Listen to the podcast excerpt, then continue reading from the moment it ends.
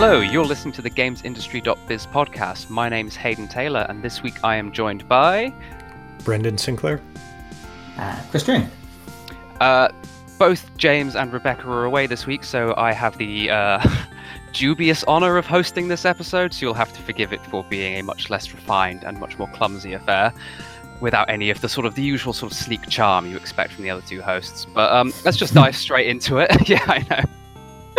um, yeah, let's just dive straight into it. I think the perhaps the biggest story, the one that everyone's talking about this week, is uh, Phil Spencer's comments that Microsoft is doesn't really see its uh, doesn't see its main competition as Sony and Nintendo anymore, but rather Amazon and Google. Which I know, Chris, you've got very strong opinions and a lot to say about this. So, how about you lead off the conversation here? So, Phil Spencer's referring to the fact that um, uh, Xbox, uh, sort of Google saying that it wants to reach, I don't know, 6 billion, 7 billion, whatever made up number they've come up with this week.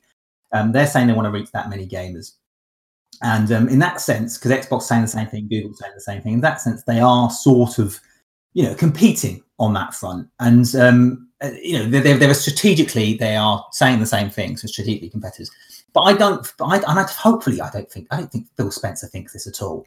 Um, uh, because um, it, it's cobblers uh, because I'm sort of I'm sort of waff- I'm sort of losing my my track of thought already. Trying to work out which which bit I'm going to take issue with first. So um, there's an interesting quote from Ken Moss actually when we interviewed him at X019 last year about what you need to sort of build a, a cloud gaming system, and he said basically you need to have a good service, you need to have um, you need to have a, a, a good infrastructure, um, uh, uh, you need to have, and you need to have, so, you need to have good games.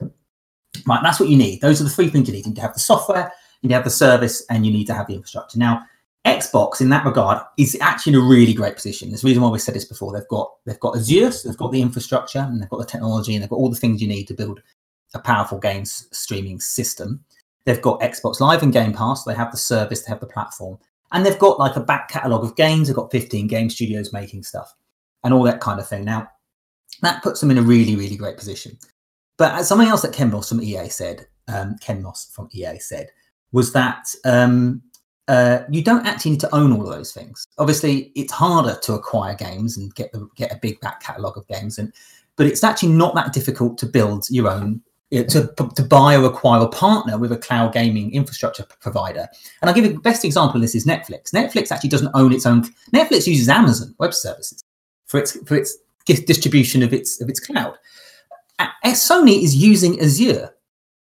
So when Phil Spencer says, and if I can get the quote up, he says um, he basically says that um, Sony aren't in the best position because Sony and Nintendo aren't in the best position because you know we've got um, uh, uh, we've got uh, the infrastructure in place and that kind of stuff. Well, Sony actually has the same infrastructure, the exact same infrastructure that Xbox is using in Azure. What PlayStation have that Google don't have are games, loads and loads and loads of games. And if they wanted to, they could switch into producing uh, a service that's compet- compatible with Game Pass almost overnight if it wanted to. It could just go right. We're putting all our games into game into PlayStation now, and suddenly Xbox has a big competitor. I don't see Google. Google can't do that. They don't have the content. The content's the important thing. That's the stuff that makes Nintendo and PlayStation more of a rival to Xbox than Google. Google's got some servers at the moment, and you know it's building a service I'm not saying Google isn't a competitor. It's just I don't think they're number one competitor. I don't think they're the biggest threat to Xbox at this point in time.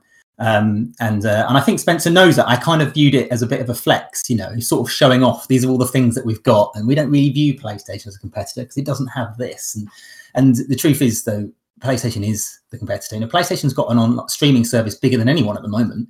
So the idea that you know trying to position a bigger company as the competitor, I, I yeah, I've I've I've waffled around that really badly, but but my but it was a it was something that I read and I just thought, Carl, you can't think that, Phil. You've always said it's content. Interestingly, the only thing that I think is interesting is the bit about the seven billion. You know, talking about wanting to reach every gamer in the world with its content. And I think that's a really complicated question. I, Xbox isn't showing that many signs of actually trying to do that. Google is with YouTube, trying to YouTube integration with Stadia and stuff they're talking about. I don't know if a subscription service for video games is going to suddenly open up the market to billions and billions of games. I think working out that business model is going to be really difficult. Um, and I don't feel anyone's got a solution to it at the moment. So Um, it, it's it's I've sort of not really gone around in circles, but I just I can't you can't say that a, a, a competitor that has the technology but not the content is is a bigger rival than than a competitor that's been that's a number one in the market right now, and B has got you know 25 years of of games. Well, like you said, Sony's using uh, Microsoft's infrastructure anyways, right? So hmm. if Sony dominates, Microsoft comes along for the ride. Hmm. Yeah, that's great. You know, like Amazon benefits from Netflix's success. That's you know, it's it's a weird world, but yeah, it's um, I I just um, I, I looked like Spencer trying to brush off the idea that you know make them say Xbox look bigger than Sony. Their their eyes are on a bigger prize, and I think that's I don't I, I think rhetor- rhetorically, you know, the way they're talking about it, what they're saying versus what Sony's saying, that might be true, um, but actually, uh, I don't think that's the reality of it at all, and I think he knows that. The thing is, though, like based on what we've seen from what what very admittedly very little we've seen from the PS5, like it's just a bigger, faster, shinier box than the one before. And I feel like Microsoft is the only kind of big, big game, uh, big gaming company out there at the moment that is kind of looking a little bit bigger picture. Like, I, I know you've said that PlayStation Now is the uh, what is it? Is it the most subscribed uh, sort of cloud streaming service? Did you say, Chris? Yeah, yeah. I mean, it's. But I mean, it's, yeah it's it's really not part of like Sony's broader MO or focus though, is it? Like they're pretty quiet about it despite its success. Whereas yeah. Microsoft is clearly like they are pushing this as like the thing that they are doing, the thing that sets them apart. And if that's mainly just like good messaging currently that makes it appear like Microsoft is kind of the dominant player in the space. But I do I kind of see where he's coming because I think I think he's he's looking like big picture long term. I feel like it's like he's going to ride his little hubris ship into the rocks of failure if he kind of keeps on thinking like that. But I do see, I, I kind of understand where the mentality of it comes from because it's like, it's not about big boxes with big fancy hardware in them now. It's like, it's about being able to get games on your phone anywhere in the world. Mm. And oh. that's something which Microsoft has kind of staked the last two or three years yeah. on, really, in a way that Sony just hasn't. Yeah, and I, I actually think no, I think I think you're right, and I think this actually comes down to two things. One, you're right, partly about messaging. Xbox is talking about this. PlayStation's doing it already in a but in a more muted way because PlayStation Now has been around for ages. They bought OnLive or the assets from OnLive. They bought Gaikai. They have the previous streaming technology. PlayStation have invested in this, but you're right. Xbox is banking everything on it, and PlayStation and this is, comes down to the second thing. So part of it, messaging. Part of it is actually the ability to take a risk. Xbox kind of don't have anything to lose. They're and they're in last place. They've been beaten by they've been beaten by Sony. They've already been they've taken been taken out in terms of pure hard in terms of the hardware race. They've been beaten by Sony. They've been overtaken by Nintendo. So suddenly, you, you, know, from an Xbox perspective, they you know they're in last place. We they're going to throw everything at this future idea of streaming and this kind of stuff. And PlayStation in a position where you know, actually, we're making loads of money off the business model as it is now. Why would we damage that? Why would we launch a subscription service like Game Pass when we're selling loads of Spider-Man boxes? You know, that's that's that's and as a result, PlayStation are being a little bit more careful in terms of you know they're putting Horizon Zero Dawn into Game Pass uh, into PlayStation now they've done that in the last six months. They're, they're doing games later. They're, they're, delaying things, but they're not quite ready to do day and date yet. But but the thing is, PlayStation, if that looks like that's the movement of stuff, if that looks like where the market's heading, PlayStation can make that switch very quickly. It's not like it's going to require a drastic change in there. And this is part of the reason Jim Ryan actually said to us last year this whole e- restructure that we questioned. We questioned the reason behind the restructure. And he said it's so that they can make decisions like this quicker. So if it does turn out that everyone wants a subscription service, people don't want to spend $60 on individual products anymore, they can sort of make that decision internally and make it happen very quickly.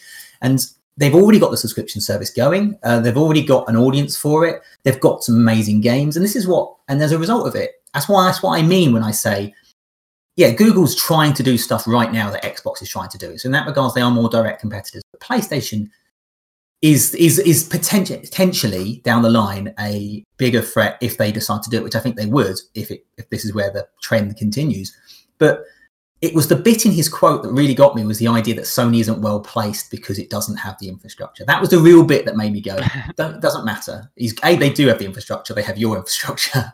and second of all, and second of all, if even if they didn't, they can easily, you know, it's not hard to get. It doesn't. You don't need all three components of what I said before: the service, the um, uh, the infrastructure, and the um, and the content in order to succeed in this. You need, you probably need the content, and you probably you will need this. You need a good service, but um, the infrastructure you can, you know, you can acquire. Well, you still have to like pay a premium on whatever you don't actually have yourself. So, I mean, it, it makes more sense for if Microsoft can can get all three pieces internally and and put it together, it works for them a lot better than.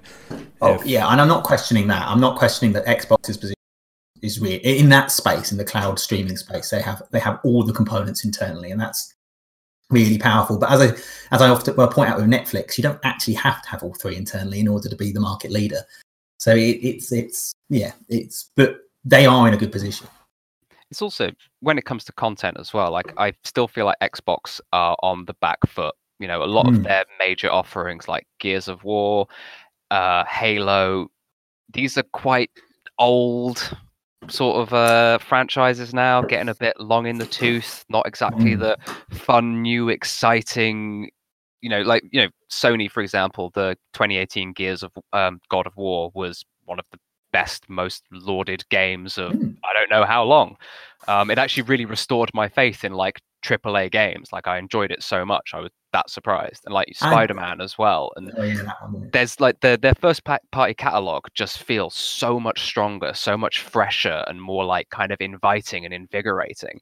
Whereas Xbox is like, hey, we got beefy space guy game 32 for you. Do you, Oh. do you, do you still want it? And it's like I, I don't know who some people do, but it's not exactly like the cutting edge. Like it's not them forging this bold new path where they've got the content that everyone wants. They've right. got a loyal a loyal following. I but- I agree with you that that like exciting?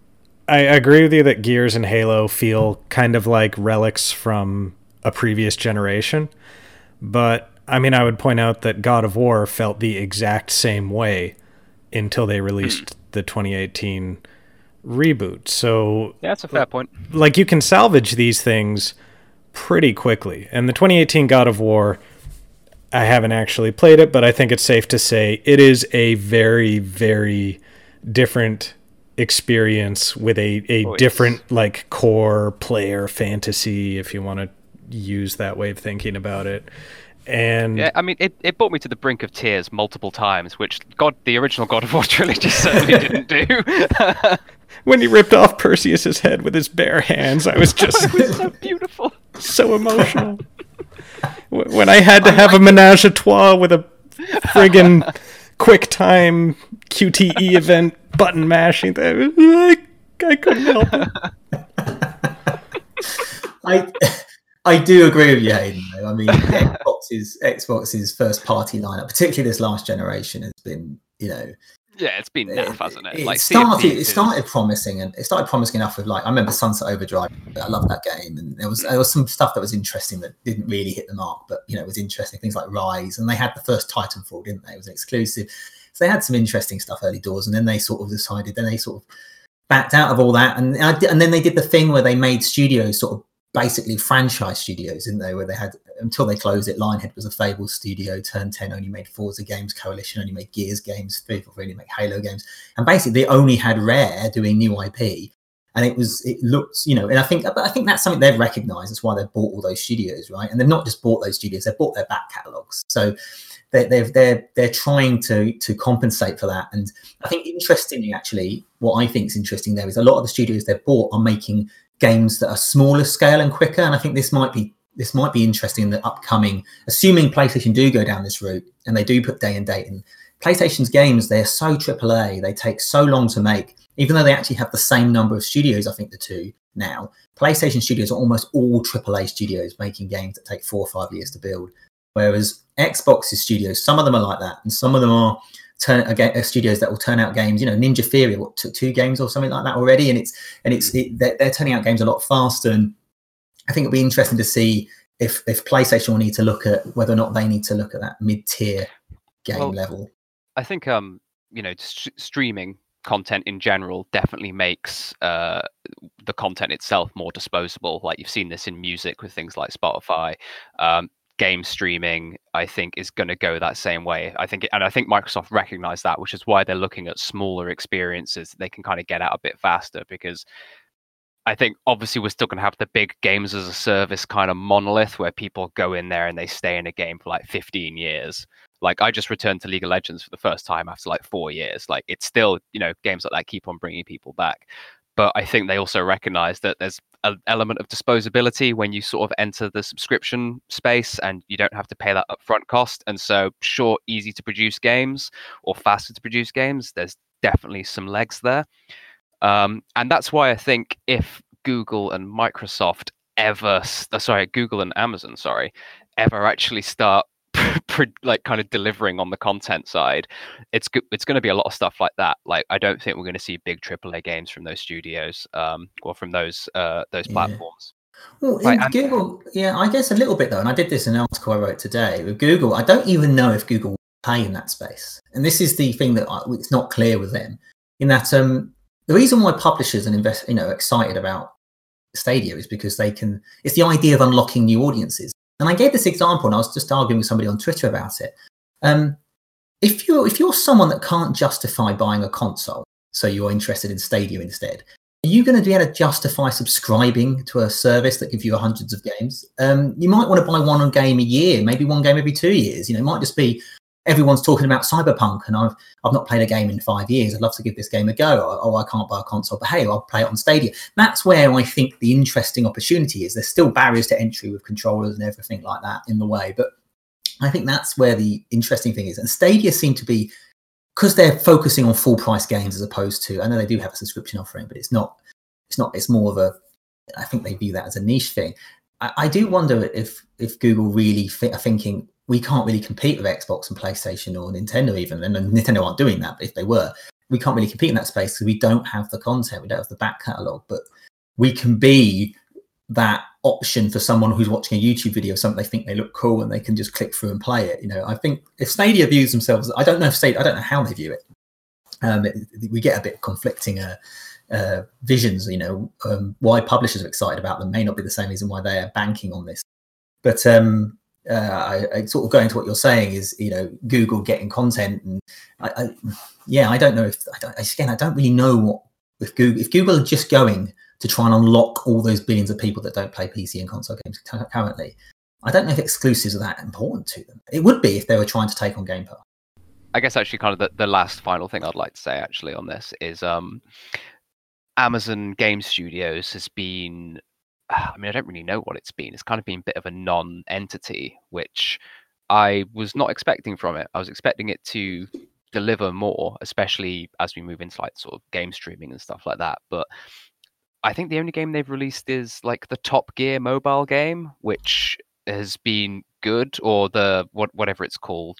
It's not Top Grand Gear, Tour. is it? Grand Tour, yeah. Grand Tour, yeah. Um, mobile game, which has been like I I think it's been successful. Um, but like they took on a lot of a lot of sort of like notable names and talents from the industry and kind of wound them up and set them going and just nothing has really happened. So i don't know if amazon's sort of early attempts to contribute sort of content to this race uh, are going to be more fruitful than they've currently been but i think if it wants to have an actual an actual stake in this it's going to have to start delivering something soon isn't it Hmm. I'll be interested to see if they wrap it up into Prime, right? Because Prime mm. is hmm. that thing. Well, I assume they would, but Prime is that thing where you know you get you know quicker deliveries, you get um, music, some music anyway, you get um, some TV and stuff, and whether you then they get some games as well. I mean, I think that's an interesting model um, because it's sort of a full entertainment package. But you're right. I Amazon's been this threat for the games console market or the games platform market for years and years and years. They just haven't you haven't seen come to fruition. Well, they've they've done the thing with Prime before. I think was it Amazon mm-hmm. Underground or something, where if you were a Prime member, they were giving you a bunch of mobile games, and some of them were, you know, free to play or whatever. But they would they would give you some in-game currency or something. There were there were perks for it. And they tried that for a little bit and that didn't really work. They tried selling premium mobile games for a while. They made a few of those and that didn't really work. And then they said, like, okay, we're going to try the AAA games. and they hired uh, Kim Swift, I think, and maybe Clint Hocking for a while. Yeah, I, I think so. There's definitely a lot of names which I certainly recognized as like, oh, it's you. Yeah, and then they all left, and Yeah. the AAA games they've announced one or two of them, uh, uh, maybe three, but the, those they've got like a MMO about colonization, which might not be the uh, the best idea Yeah, For the- I'm for so the sure about landscape. that. Um, yeah, and it's just kind of been like they're there. They know games are important. Uh, Twitch has been good for them, but in unless they can, I, I I don't know unless unless they can wrap Twitch up into whatever it is that they're trying to do in like a meaningful, novel way. I I don't Well, there's I don't expect much from them. I, I think of them as another giant company that could be a big player in games or could have been a big player in games, but didn't really have the the you know burn the boats behind you commitment to it the Yeah, way well, Microsoft and Sony did when they first jumped into the console space. interesting you talk about twitch and this is actually the thing that xbox doesn't have that actually google and amazon do and that google has youtube if it wants to take its stadia games to a massive market it can do that very quickly with youtube and if Tw- amazon decided to do a google and do a similar thing they could do that quite quickly with twitch i mean no offense to mixer um, Plenty of offense to Mixer. I'm sorry. You can't just. Chris, you're a it's on a big fat dumbhead, and your mother is a woman of ill repute. No offense. like that's not how it works.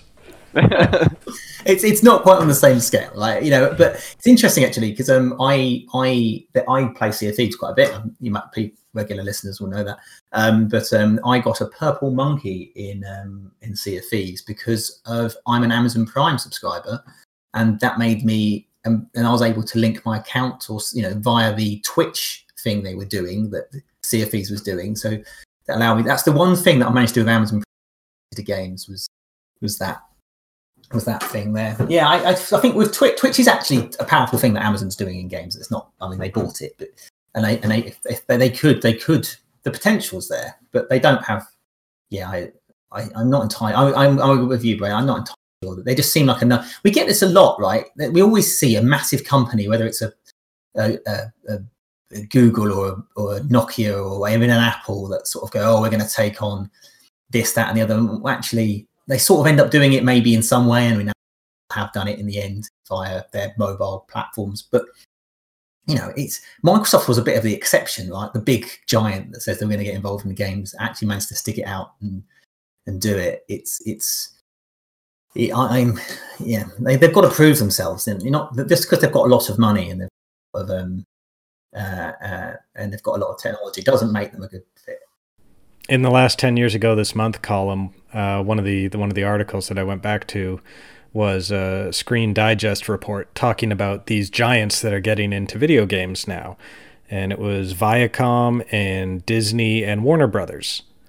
And because they were finally getting serious about games um, the the smaller publishers like THQ and the like would would have n- no place for them, and they were a big threat for even the Activisions and EAs.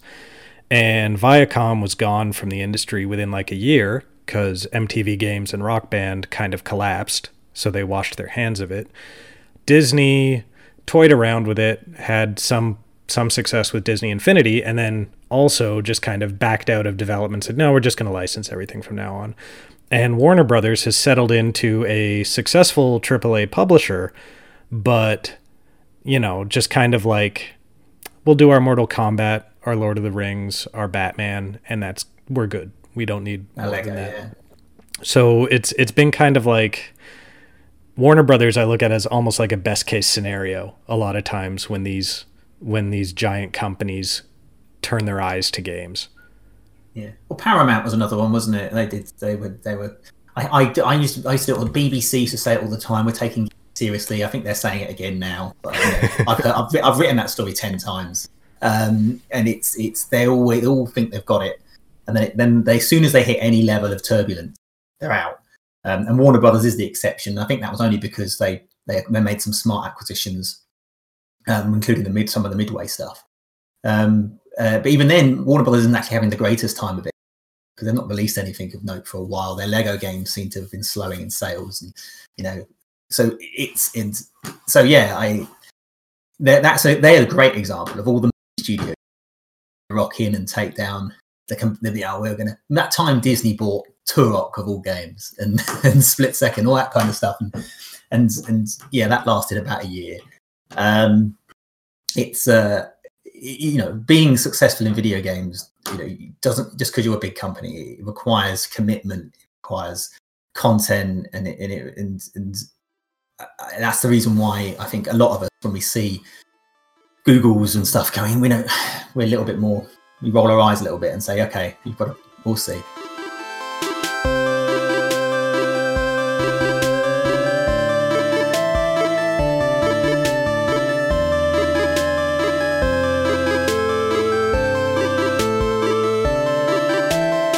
So the next big fun story this week is uh, Dan Houser leaving Rockstar after like a gajillion years at the company, making the most successful video game product of all time. Um, that was a bit of a surprise. Nobody really saw that one coming. But from what I understand, he'd actually been kind of on leave for what was it, about nine months or so beforehand. Just presumably yeah. sat there, just raking in the red Red Dead Redemption money. Well, I mean, come on, the guy had been working hundred-hour weeks. You know, he, needs a break after that. Yeah, fair enough. I'm sure um, all the um, other teams that did that as well were hundred-hour weeks. They got that. They got that nine-month uh, vacation. So it's, uh, I think, came as a bit of a surprise, and uh, my the, my favorite take that I saw of this came from a guy called Phil Hartup, who's a freelance game journalist, uh, and he uh, his his line was basically now that Dan Houser has left, he'll probably reemerge in uh, you know a few years with like a small indie studio or something like that. And the GTA games will either kind of continue to be exactly the same or uh, terrible in new, previously unforeseeable ways. so I'm kind of I'm kind of interested to discuss what his departure, what kind of impact that really has on the on the industry, on Rockstar. I I kind of feel like GTA is going to keep on being GTA, honestly, and Red Dead will keep on being G- Red Dead. Like Rockstar have a very distinctive style that they use, and because they release games so few and far between, that's a style that they can squeeze for quite a lot of uh, quite a lot of money, as it turns out. So I I think Rockstar knows what they're doing at this point. They know how to make a grand open world epic full of garbage to do and grizzled men shooting at each other and growling. Like it's I, they've they've got a winning formula. I don't know if they necessarily need Dan Houser to like put it together and check the equation. You know? Well, yeah. I mean, Dan Houser's Dan Houser's a producer, right? And I'm mm. sure he's a, he might be a great producer. Judging by crunch comments, suggests yeah, probably room, probably room for improvement. Um, but there are lots of great producers out there, and I'm sure he has a bunch of them working underneath him who will be stepping into the breach and he's also a writer. But you know, he needs, as he as he said before, he doesn't write on his own; he writes part of the team. And these games are made by hundreds upon hundreds of people who have been working on these games for you know for years and years and years and years. Yeah, Dan Houser leaving is an iconic moment, I think, for Rockstar and for the industry, um, where Grand Theft Auto has helped shape. And but I don't think I, I, I don't really think it means anything because you you just there's, there's a studio full of incredibly talented people who will step into the breach. I actually think Leslie Benzies um, all those years ago was perhaps a more significant departure because he was sort of one of the um, the, the technical people who was behind um, uh, uh, you know what what Rockstar had done, which is one of the other things that we you know gets talked about. Yeah, Rockstar Rockstar games are a technical accomplishment as much as they are a narrative one, and and um, you know that's a so I yeah I think Dan Houser leaving is you know a, a big moment, but I don't think it's I don't think it puts I think Rockstar any I mean, share price dropping seems like an over the top. It's not like it's it's not like um, Hideo Kojima league, right? He's he's not some form of you know he's not Hideo Kojima is that thing where he's sort of involved in everything that the game does, and I'm sure Dan Houser is you know as a producer, but um, you know there are other that studio has been going that studio is massive and it's been going for years and and and, and been doing lots of interesting things across multiple different countries and, and they've got they've got loads of great talent in there. Yeah, I think I um, think as long as you just like keep the Scarface and the Goodfellas posters up in the GTA writers room, you'll be fine. just those No. are those are your guiding principles, and just go for it. I just hope I just hope we still get another bully um, because uh, that's uh, I, I it's been um he also you know he also did Max Payne three let's not forget and that, that was you know I was a big fan of that. Um, and I don't know if another bully's actually because like he wanted to do a bully sequel for the longest time, right? Yeah, And bully wasn't like it wasn't a rock star level hit, you know. It No, was no, you, you put it you put it there with like midnight club racing and table tennis as maybe Smuggler's Run as far as like okay, well these are Rockstar, but we're we're probably not going to be going back to those. And if if Houser's not there to say like to cash in some of the you know the the credibility and and trust that he's built up over the years, then I don't I don't know if that gets made. no, you're right. Well, but interestingly though, with I've spoken to a few studios. At Rockstar don't have to in this place. When you make they're making games now, they make Grand Theft Auto still in the top ten, still in the top five of sales charts. Their online game still has millions and millions of monthly active users spending significant amount of money. And if I mean, I'm sure they are making GTA Six. They must be. But if I was them, like, when when do you decide to push GTA Six out there? When does when is there an obligation to? When you've got something like that sort of churning, you can get let your creative teams just go off and do something else. You know, you they, you know whether it's a Red Dead Redemption, obviously is a bigger brand, but you know, why why do you feel obligated to um to do a sequel to something that's still you know selling the money, still delivering quality? You can now let your creative teams make something that isn't driving around in cars and shooting prostitutes.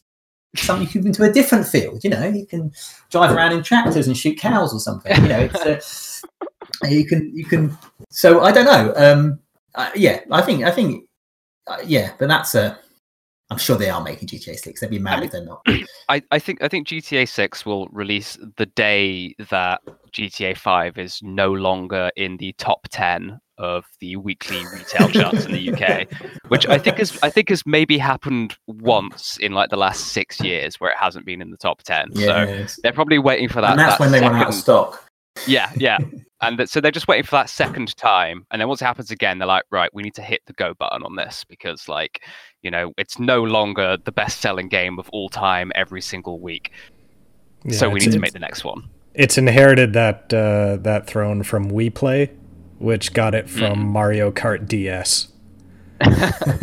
Those Well- those things were just they were disgusting ticks on the sales charts. Every time they came out, I would say, "Oh, this again." Well, it's, and in it's, the other game that's doing it at the moment is Mario Kart, right? Which is again also been in the top ten since it came out on Switch. Um, It's that's another one where they talk. Everyone's like, "Well, "Isn't it about time a new Mario Kart?" Why would you do that? Just- it. It's, it's not necessary. Um, get them get them to make something weird and different. Like you know. Anyway, I mean, I, I would like to see what Rockstar does with a new idea that isn't just like grizzled men shooting at each other, because you know these they do make incredibly detailed, rich worlds, but also they keep on just making GTA and Red Dead Redemption. So, eh. I'd also like I'd also like to see them do something that's not just like a big bloody open world game, something that's like a more focused experience. Because there's clearly a lot of talent at Rockstar, but it's just I guess I guess they know what works, and you know, Take Two or or is it sorry, is it Take Two or Two K or I can't, take I two. can't- yeah. So Take Two call probably call the shots from on high, just like well, we need the next big shooty Oh, bang open world game. I don't. So generally, I mean, so yeah, Take Two don't. Take Two let their developers do whatever the hell they like. Um, and this is the weird thing about them, and it's quite nice about them as well. And it's the re- it's the reason why they get people like Michael Corey and Ken Levine and stuff. Ken Levine can go, I'm going to close my entire studio and rebrand it. Um, and Two K like, all right, Hangar 13, like we're going to open two extra studios in two different countries. And they're like, okay, sure. I mean, what I'd love to see, what I'd love to actually see from Rockstar is maybe I don't know some weird sort of um, spy type game set in 1970s Cold War. Maybe call it something like Agent. That'd be a really good. Uh, that'd be a really good idea for a game. But um, I uh, wonder if that's still a PlayStation exclusive. it's, it's, it's still coming out on PlayStation 3. Um, sorry for the record, I should probably state that that Phil Hartup's hot take that I agreed with was uh, the next GTA is either going to be really good in strange new ways or really bad in entirely predictable ones, which I feel like he's probably on the money with that. Yeah, yeah maybe I'll go weird. um, I guess kind of the, the other similar sort of news, although perhaps less, uh, I don't know, but yeah, le- less sort of uh, Titanic, I guess, is uh, Rod Fergusson leaving the coalition after how long was he there, Chris? You spoke to, we didn't speak to him, did you? But you spoke to, was it Matt Yeah, from Xbox? Yeah, it was, it was very interesting. You, you say that it's, it's interesting with this because Rod Fergusson is a um, uh, uh, so Rod Fergusson's interesting because Rod Fergusson announced he's leaving the coalition, and Microsoft set up an interview with us to sort of try and say it's all fine, it's all fine, it's don't panic, it's fine. And I was a bit like, okay, um, but I didn't realise how actually synonymous Rod is with Gears of War, and that he's been there at the very start.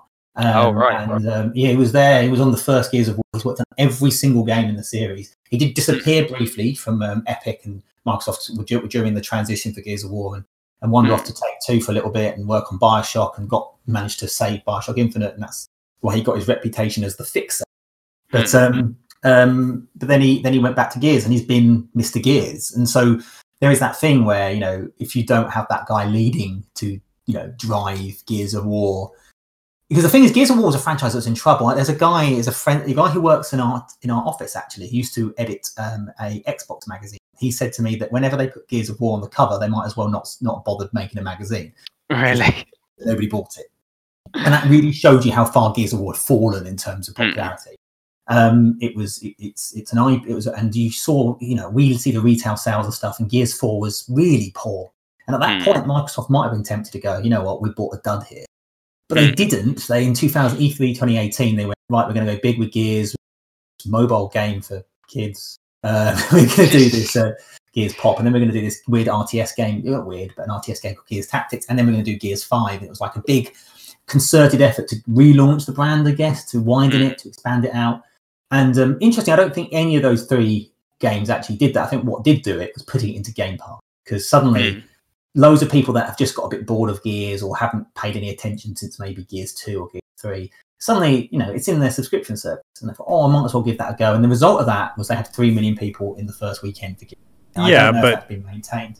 Gears Yeah. 5 had to be different enough to appeal to people. Like I, I if it were just another looks like Gears 4, looks like Gears Judgment or whatever, I uh, you know, I would have seen that and been like, "Eh, I'm not yeah, it's in Game Pass, sure, but I'm not even going to bother playing it." But when when you see this like, "Oh, I'm surfing across the sand and there's these this use of color that wasn't in previous Gears games and there's a Yeah. different protagonist and and it sounds like they're actually trying to to do something different with the series like I, I I think it's not just that it was in Game Pass. No, no, no. And you're right. Gears 5 did do other things. They took away some of the accessible to certain people. They did things like they put a drone in it, which players can control a drone so people can That sort of play drone the is not fun to use. is it not? Matt Matt, Matt Booty called it out in his uh, in his uh, uh, in our interview to sort of say it's the thing that um, uh, worked for him. But but it, it, it so the the gears um, so with so yeah it wasn't you're right, but that's a bit unfair. But I think Game Pass removed the friction, right? Yeah, yeah. it lowers the barrier for someone to say like, okay, now I'm interested enough to try it. Yeah, um, and I, I think, and you know, I don't. Three million players in a weekend is actually so Gears of War's peak. Um, I don't think it sold anywhere near its peak. If you look at the retail sales in the UK, anyway, it's really low. It was like the lowest. It was lower than like you'd expect from a Just Dance or something. But it was, um, but it was, but obviously it got a lot of people in through Game Pass. I think, and they did quite well for it. And um, and um, so yeah, and so clearly it's a big deal to lose them. They don't have him either. Um, they say they've got a great leadership team internally. Um, uh, they don't, you know, uh, and obviously, but at the same time, you, you know, I think it's good news for Blizzard. I think having somebody like that and Diablo is a good, is probably a good fit. Um, but um, so it's actually a big thing. I think. I think you know, at least you know, Dan Houser was synonymous with GTA, but then so was Sam Houser, right? So there are still some of that original there, and I think Rod leaving is for Gears of War fans is um, it might sound more worrying, um, but I'm sure it isn't. And you know, Matt Booty was out there to sort of say, look, it's fine. Gears Tactics is being made by Splash Damage. It's pretty much finished. It's got well, it's content complete, so you don't really need Rod anymore. Um, we've got loads of DLC happening to Gears Five, and then we'll see what the future holds. And um, yeah, the the thing with like Rod leaving Gears though is that Gears is unlike GTA. They've put out a, a substantial number of games in the last couple of years. Like you know, in just the last 10 years gears 3 gears judgment gears 4 gears 5 and i i played a bit of gears 5 and i, sh- I just couldn't be asked with it honestly like it was just like oh it's just it's kind of more gears and they're trying to put more of an angle on kind of characters but neither the characters or the tensions are particularly interesting or unique or different and so i don't know maybe actually with rod who has been you know Gears of War since the very beginning. Maybe actually kind of what they need is someone to leave. Or so, sorry for him to leave, and then to give it the old God of War treatment, like we were saying earlier, with like a with like a fresh new producer and director with like interesting new ideas about how to kind of maintain like what's fun about the brand, which is you know dudes with chainsaw guns mowing down like the aliens, but actually kind of give it more of like a heart, which is what God of War did. It's, you know the fun thing about God of War is like you got a big axe and you kill big monsters, but it's got like this it's got this real kind of like heart to it, this real kind of like emotional core that you can actually surprisingly, like I was saying earlier, like really connect with. So and Gears 5 felt like a very sort of like drive by attempt at making characters really compelling. As as interesting as it is to like think about what happens with Gears, I think like where he's headed is really really interesting as well. Like cuz Fergusson's got a reputation as a closer, right? Like with Bioshock Infinite, they got him to come into a very uh, troubled development cycle by most accounts. Like they had they they had that great E3 trailer that that kind of revealed a whole bunch of gameplay. But then if if you actually stopped and thought about it for a second, it's like, okay, well, how is this supposed to work? This is I, I think there was even like uh, when I was working for GameSpot at the time, there was an editorial about how much that was just smoke and mirrors. And it was like clear to people looking like, okay, you're trying to make us think this is but it just wasn't coming together from from all all reports, you know, behind the scenes. And then they brought in Fergusson to just say, okay, well, here's what we need to do to get this out the door. And and that's kind of like what a closer or someone with that reputation would do anyways. Blizzard is like that is not the Blizzard of old. That is not the Blizzard way of doing things at all. And it hasn't been. But with all the you know the the reports from Kotaku about the the sort of change in corporate culture at at Blizzard um, and Activision kind of getting its hands a little bit uh, more involved in that side of the business or trying to take a more Activision like approach. Eh, do you want that on on your Blizzard games now? I mean, Diablo 4 will probably it'll probably get finished in a reasonable amount of time and get out the door, but will it still be, you know, what people expect from a Blizzard game? I think you have to be. I mean, we talk about so yeah, the, they use the word the fixer, don't they, with Rod? And Bioshock Infinite was was a game that uh, clearly suffered major feature creep issues, stuff that wasn't happening. The game had been in development for an extra you know, a year longer than it was supposed to be. And then suddenly they go, right, we need someone in to get to. And he just came in, he said, right, this stuff isn't working. This bit isn't working. This is never going to happen. Cut that off the plan. Right, this is the good stuff. Let's get this out the door. And let's be honest, Bioshock Infinite. I, mean, I wasn't, I wasn't, I didn't love it as much as the other games, um, but it did really well, critically well, and commercially well. It was, a, it was a success, and you know, so I and you look at and whether or not I'm not a big fan of Gears, but I think broadly speaking, the games have been okay, even if the ones that you know Haydn doesn't like, or you know, the, but you know, but it, they've been broadly okay, and it's and it's um, and you know, the games are good. I think, I think you're right. I think if anything, though, in a world where we're trying to avoid sort of crunch and all this kind of stuff, I think someone like Rod sounds like the sort of person you need. You know, somebody who will stop you from stop game because game developers will chuck everything in a game, right? Put this in, let's put this in, and at one point you need someone to go, yeah, okay, this is what this, you know, to be organised and sort of leave stuff on the cutting room floor and stuff. And yeah, Blizzard may not have been historically that company, um, they may have been happily let games be in development for by you know for decades, whatever, as they as they try and work out what the fun is and and that kind of stuff. And but you know maybe that's not how games. Maybe you, I, maybe that's not how games are. I don't, I don't know. I don't know if Diablo is a.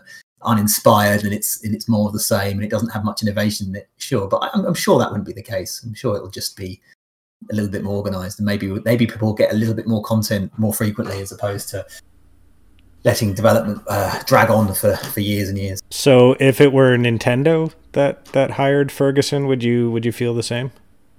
Hmm, it's a good question, isn't it? I mean, because Nintendo are renowned for a lot of people like whatever happened in four. Miyamoto said it was nearly done like a year, two years ago, and where is it now? I can guarantee you, he sort of got to it and went, "Yeah, let's not do that anymore."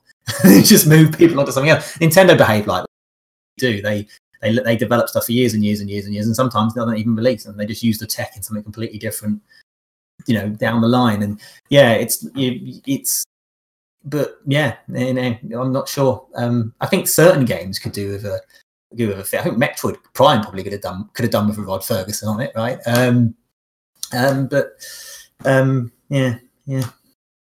Is, there is something to be said for it. I mean, if you, to to get game developers like a Valve and a Blizzard and a Nintendo, and you spend all these years and years and years, and the, thing that finally comes out down the line is a is, is a masterpiece. And yeah, you're right. Maybe with Activision now and the need for that for that division to start washing its face a little bit more, um, that yeah, you might see more from Blizzard, but perhaps you won't see quite so many, you know, classics that, that have sort of changed the face of games.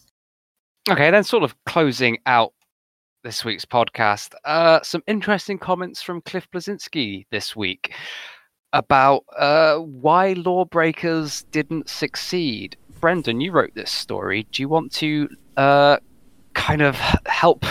yeah. Sorry. So he he had a post on Instagram of like the the Boss Key Productions, a sign they had at the studio that I guess he had just brought back into his house and and he was getting sort of like reflective of his time there and thinking about, oh, I think a lot about what, what I could have done different. And he came up with three uh, three things: pivot hard when the juggernaut of Overwatch was announced.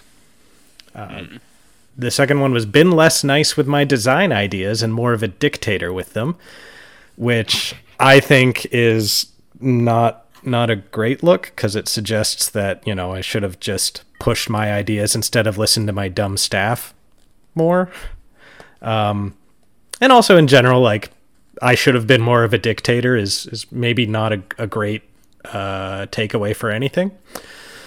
And the the last thing though, he said, one big epiphany I had was that I pushed my own personal political beliefs in a world that was increasingly divided. Instead of the story being this game looks neat, it became this is the game with the woke bro trying to push his hacky politics on us with gender neutral bathrooms.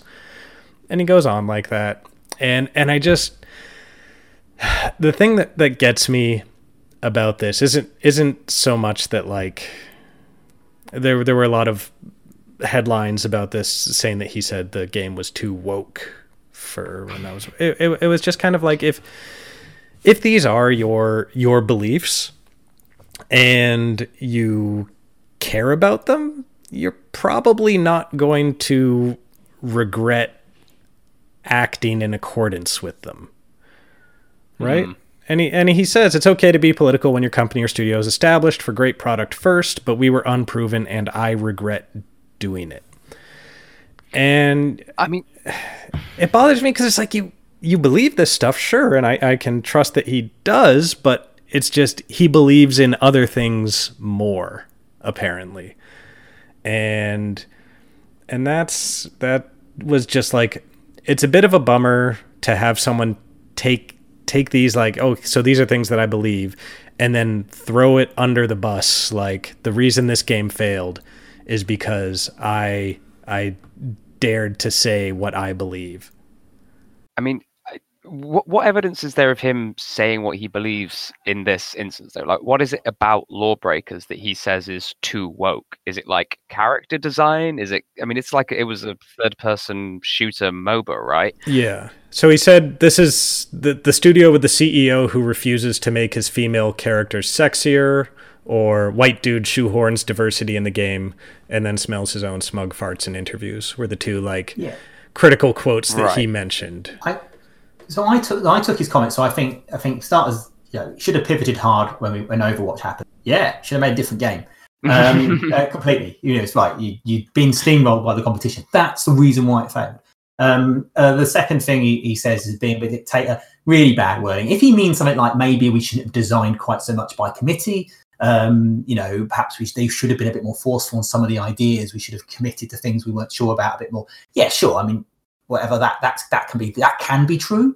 Um, but I mean, using the word dictator is, is not it's not it's not a great language. I know lots of people do it these days. Like people say, you need to be more of a dictator, and ah, you don't really want to be a dictator, but yeah, you might want to be a little bit more forceful with your leadership, sure, whatever. But that's something different. The third thing, though, and he actually clipped. It. I love your piece, Brendan, because you called out a comment he said before when somebody clearly suggested to him that him putting pushing his political views is why the game failed, and he said, oh, "I don't think most people know who I am." You know, like um, you know, it's only the people on the internet, the small group of people know who I am and might get angry about It. most people don't give a shit what my political views are. And that's I think that's true. And I don't really think there are that actually that many people that was because I think he I don't think the game was actually that woke at all. I think what was woke was was Cliff. I think he was being very, you know, he was being very liberal and he was discussing politics and interviews and that kind of stuff. And and I think what he was saying, I mean, I don't know if it is or isn't, but I get I got from what he was saying was his PR promoting how how he was talking, which was putting off um put off some games, and it might have put off some gamers, but I don't, I don't think it was going to make a fundamentally massive um, difference to the performance of the of the game. I mean, the game if, if, if, if, it was completely political neutral, I don't think the game suddenly would have been a success. It was, um, it, it, wouldn't. It wouldn't. I mean, it's interesting because obviously big AAA companies follow a similar thing at the moment. They're trying to say that their games aren't political. They clearly are they clearly are saying that you know a, there's a game coming out set in post-apocalyptic uh, Brexit Britain, right? You know, so it's like, how is that not political? But they say, oh no, we're not being political. You clearly are, but the Ubisoft obviously don't want to look that way because then it might put off, you know, put off a certain group of people from buying the game. I, I can, I, I, I, can understand that PR concern, but I don't. Yeah, I don't think I don't. I want to say with Watch Dogs, with Watch Dogs Legion, Clint Hocking, the creative director of the game, is being pretty clear um, and not not really toeing the Ubisoft line about politics and messages in games. So, but but the the point Ubisoft has been for for a while one of the the most allergic to the idea of politics or meaning in their games. Um, and the the Bleszinski the the quote you mentioned about how like no one knows who I am or cares what I say, that was taken from an interview James Batchelor did for us, like two months after Lawbreakers came out and was already sort of like it, it, it was what went wrong with the Lawbreakers launch was kind of the premise of the article. So it was it was really established right off the bat that the game stumbled. And that article has the Bleszinski and his uh, Boss Key co-founder just talking about a whole bunch of things that seem to have gone wrong, uh, like media negativity. It became kind of a narrative that the game flopped, and then people would just be like, "Oh, here's more evidence that the game flopped." Ha ha ha, and dogpiling like that. Um, they they thought maybe the game was too hardcore, lots of complexity for skilled players, but not enough of an on ramp to bring new people on and let them know here's how you play it right. Um, they they talked about setting player expectations because people saw like okay it looks like a AAA game so now we expect all of the the features and support and everything that a AAA game would have all this all these excuses, all these reasons, many of them quite possibly legitimate. And it it just it bothers me that he looks back on this years later and and sees you know boils it down to these three things which you know maybe they they play roles but then to just really kind of focus on the one like i i spoke up i i had opinions about things going on in the world around me that I think was that I think are important, and you know that was what I regret. Mm. Like that mm. of all of all the stuff to to regret, like I don't know. Yeah, I mean, yeah, and you don't, you know, I don't. I, I think, I think, yeah, I think you're right. I mean, he, he, it's. I'm sure he's still. I mean, it's clear to me still looking for. If he's clear, he's still very saddened by what happened, right? And He's um, and he's looking for meaning and reason and trying to sort of justification and answers as to why his game failed. But the truth is, his game came out in a marketplace that was, you know, full of competing products that were bigger, better, um, high with bigger marketing budgets. I, I think and you know some people try and look at minute details. Oh, it was a bit too complicated. Oh, it was oh the media a little bit negative at times. Or, or oh um, I made people slag. Oh, being a bit. I said some political things that pissed people off. The reality is the big thing was the reason why it went. The reason why it went wrong. You launched a game in a marketplace full of similar. Um, and, and you didn't you didn't have the capacity, the the, the funding, the the publisher, whatever, to make it bigger. It was um, rough timing. And, yeah, and it's sometimes unfortunate like that. And it's, it, you know, yes, there may have been other reasons that didn't help, but they wouldn't. They're not that. they wouldn't have made up for it. Yeah, no. I, I to to even kind of imply, I think that him not making his female character sexy enough has got anything to do with it is just like I don't want to say it's bafflingly stupid, but it is kind of bafflingly stupid. Like I just I just I don't know what you could possibly like evidence you can possibly base that on other than like maybe a few people getting shitty with you on the internet. But I mean, spoiler alert, 90% of the internet is people being shitty to each other. So I I'm just not convinced at all that him being like, yeah, I, I won't put like boobs McGee on the front page of everything that I do. Like I that's I don't think that's a thing that stops people from not a thing that stops a substantial number of people anyway from playing a game.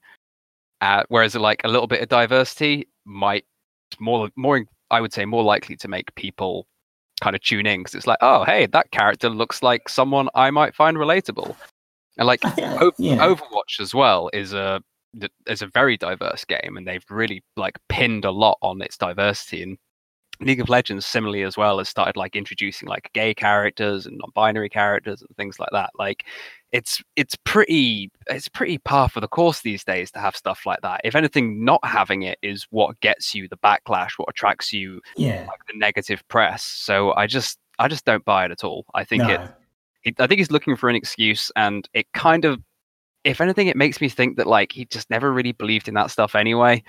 And he wasn't like he was saying that he was going to add he was going to suddenly put scantily clad people in his games or anything like that. I, I, took it as being maybe if I hadn't have made such a public show of it.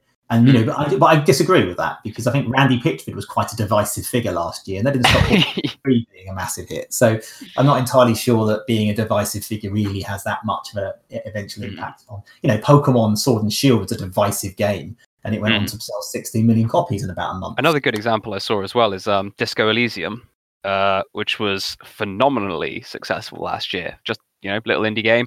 One of the most like overtly political games to have come out in a very long time. Uh, the developers spoke very openly about like sort of political inclinations. I think, uh, I believe they thanked like Marx and Engels during an acceptance speech for an award, if I recall. Um, like you know, they're they're a political group of people and they wear their colors on their you know they wear their heart on their sleeve with that and that hasn't affected the game at all like it's if anything it's helped it find an audience of people who want that because there is a dearth of things like that. So i do ultimately think it comes down to like you know overwatch releasing at the same time is, is pretty bad. I think that's out of anything that's going to be the thing that sinks you. And then I was just watching a little bit of gameplay footage for the game, and honestly, it just doesn't it just doesn't look that good. just just looks a bit like a weird cross between Halo and Overwatch, and yeah, just I don't know. I kind of see why maybe it didn't take off and wasn't a massive hit. I think it's often the the answer to like questions like this is generally you know it's Occam's razor, isn't it? It's like what's what's the most obvious reason that it failed? It's it's probably that it's not some sort of misguided comments or or whatever comments it was that that Cliff Bleszinski made in an interview to a random website that like a couple of thousand people read. That sounds like a perfect ending. I think it is the perfect ending. Um, well, again, my, my hosting style is a lot less smooth than James and Rebecca's, but I mean, anyone who listens to the podcast regularly knows that you can go to the website, gamesindustry.biz. It's a great website I hear. Got loads of really lovely, interesting pieces written by lovely, interesting people on there. Um, and yeah, you can get the podcast on all the good podcasting apps, which I imagine you probably already know because you're listening to it. So, with that, goodbye. Get out of here.